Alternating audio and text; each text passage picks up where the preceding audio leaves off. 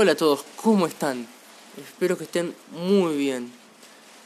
Les pido que vayan, preparen un mate, sigan con lo que estaban haciendo y mientras tengamos una charla. Dentro intro.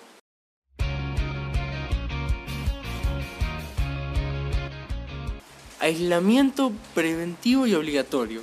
Eso es lo que se dictó el 19 de marzo.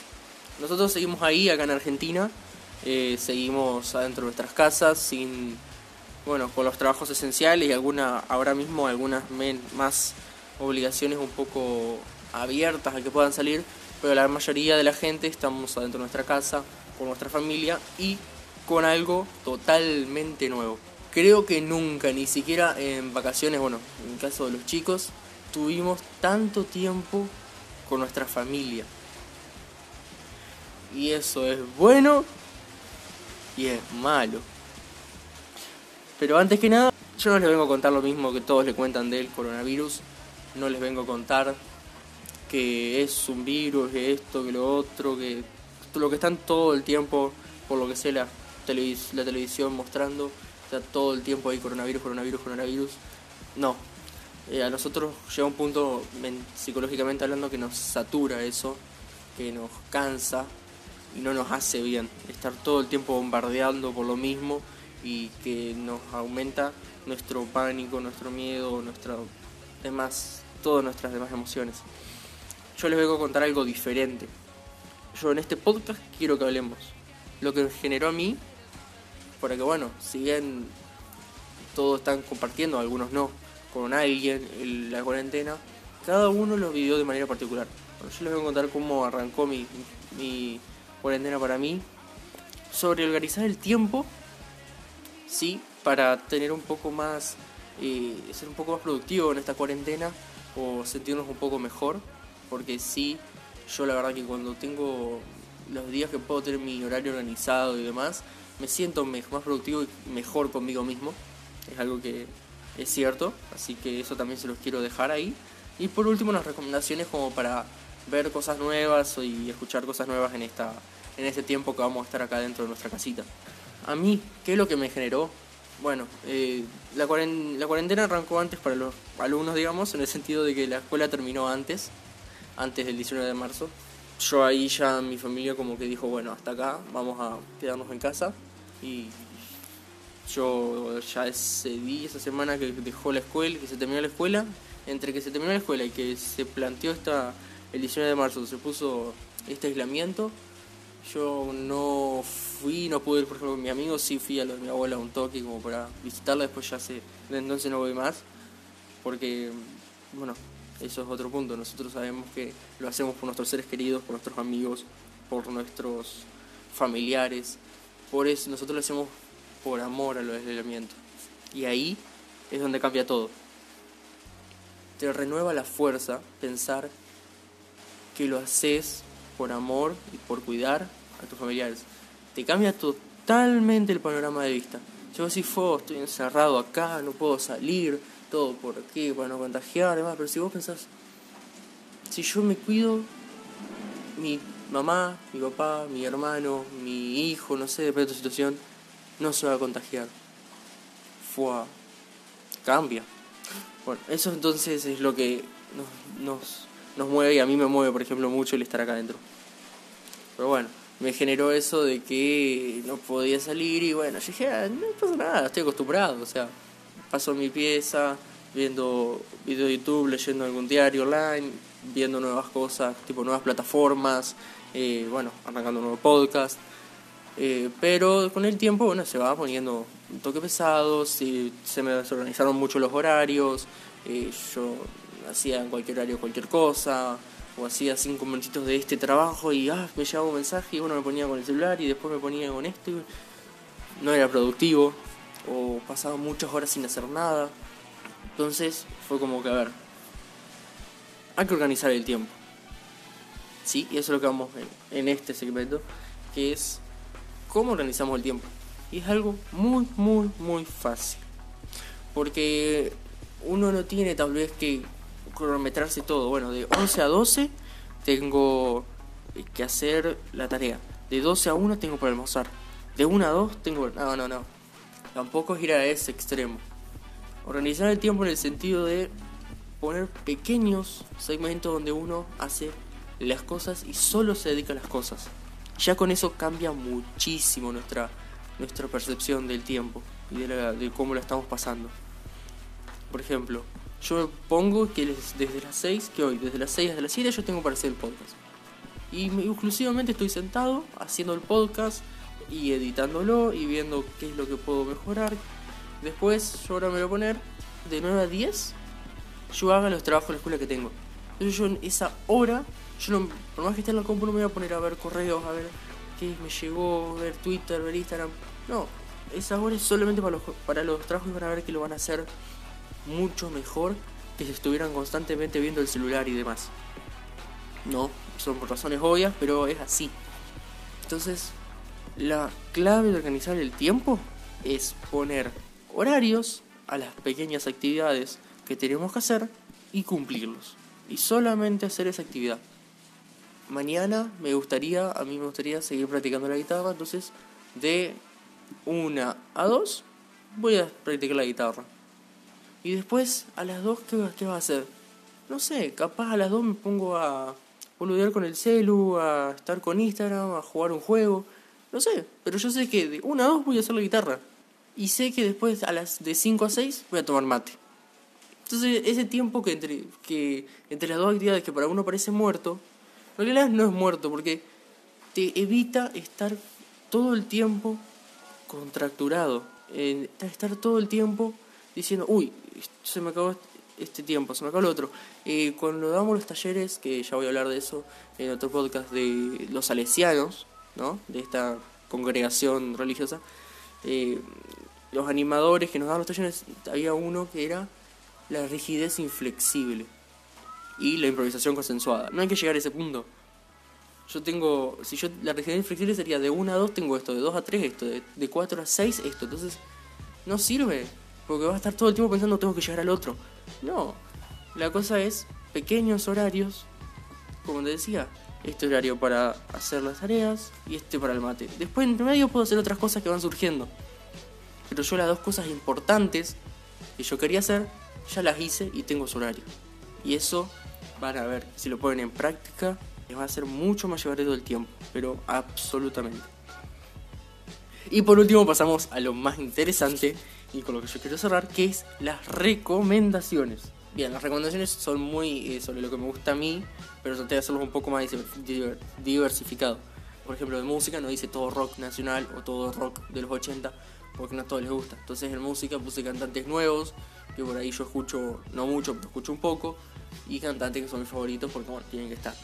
Pero lo primero que yo les quiero mostrar, eh, recomendar son las pelis. La primera es Tierra de Osos. Esta peli con el soundtrack de Phil Collins de Disney, que se trata de un chico que es de los aborígenes estadounidenses, todo ese lugar de América del Norte, todos esos aborígenes. Es la historia de él y cómo ellos, bueno, con los espíritus de los animales van creciendo y se sienten identificados ¿no? con cada uno. Y bueno, llega un momento donde él se convierte en uno y ahí se desarrolla toda la trama. Muy interesante para que la vean, eh, solos, en familia y demás.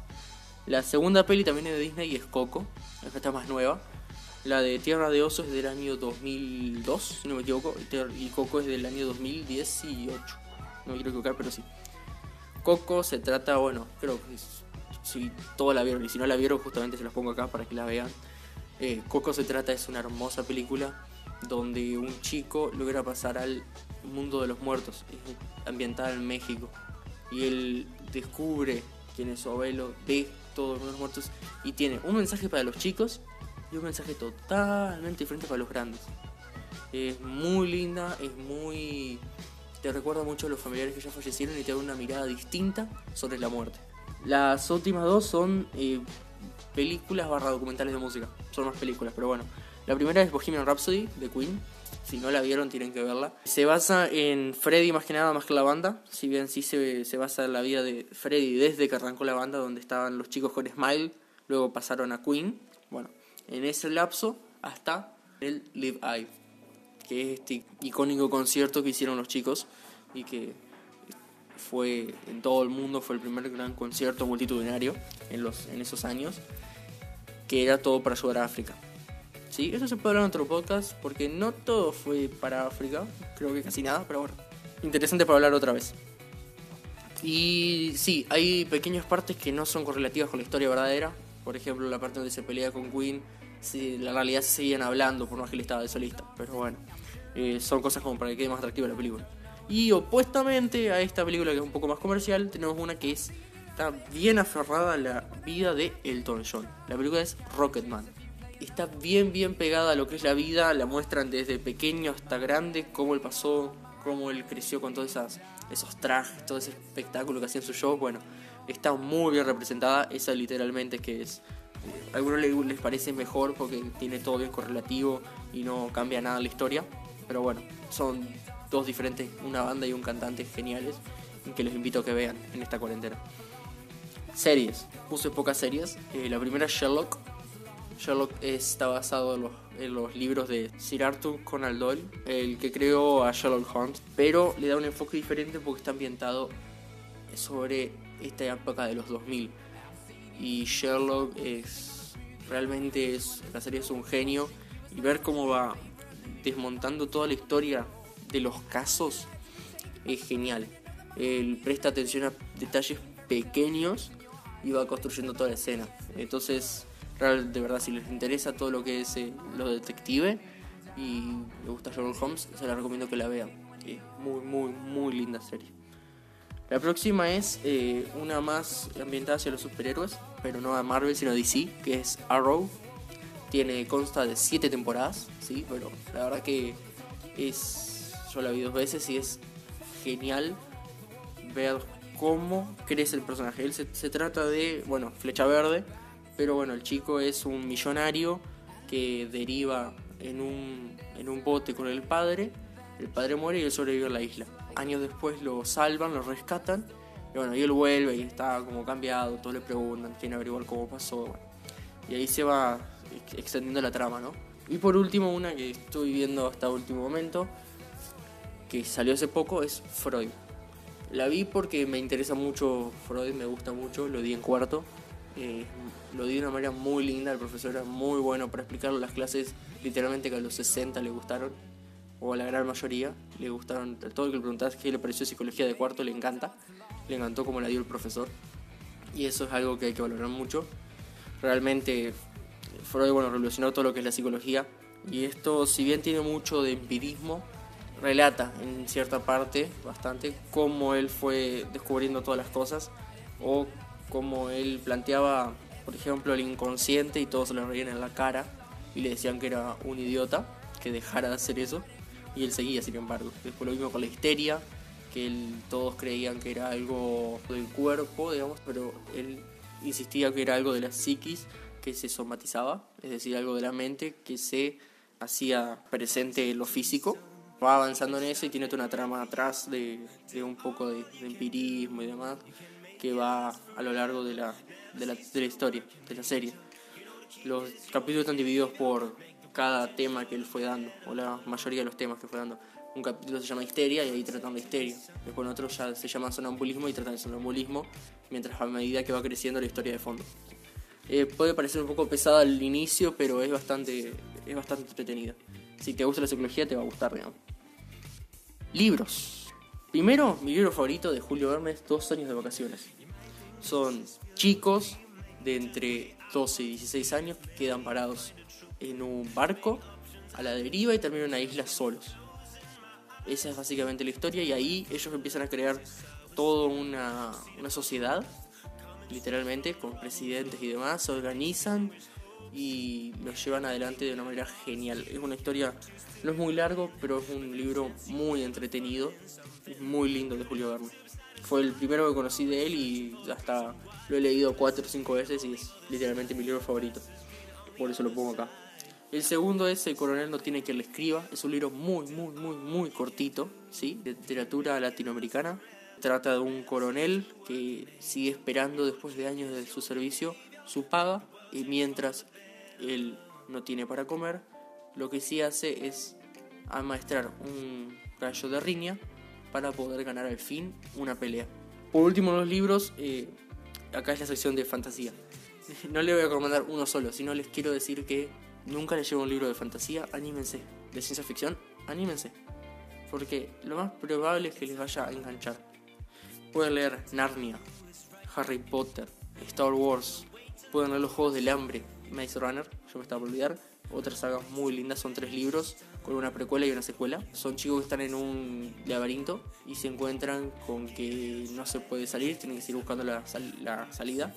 Se, vivieron en una sociedad muy bien organizada y acá es donde entra el anteúltimo chico que llega al laberinto, que es Thomas. Y ahí arranca todo. Y por último, la música. Ya para ir cerrando, tenemos la música. Primero que nada, Phil Collins, mi cantante favorito. Tiene canciones con letras muy lindas como Another Day in Paradise, Otro Día en el Paraíso, donde habla de personas, bueno, que están, hay una chica que estaba en la calle y un, hombre pasó y no, no, la miró, digamos, siguió de largo, aunque ella, le decía que lo llamaba para que lo ayude. Y entonces en el coro él dice, bueno, piensa dos veces, puede haber otro día para ti en el paraíso.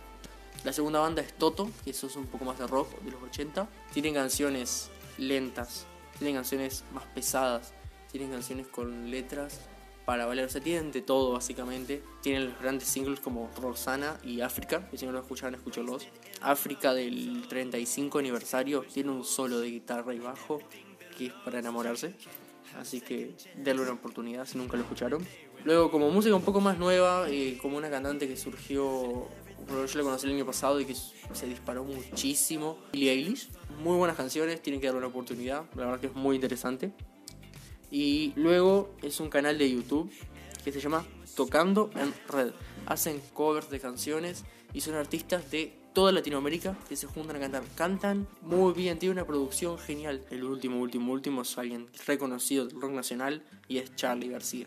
Todas sus etapas, etapas en sui generis, etapas de solista, etapas con el flaco. Él tiene canciones para todo. Por ejemplo, las, las que me acuerdo son, por ejemplo, Seminare, Potas Locas, Rezo por vos y la verdad que darle una oportunidad para escuchar letras, pasas un buen rato si te gusta ese estilo de música.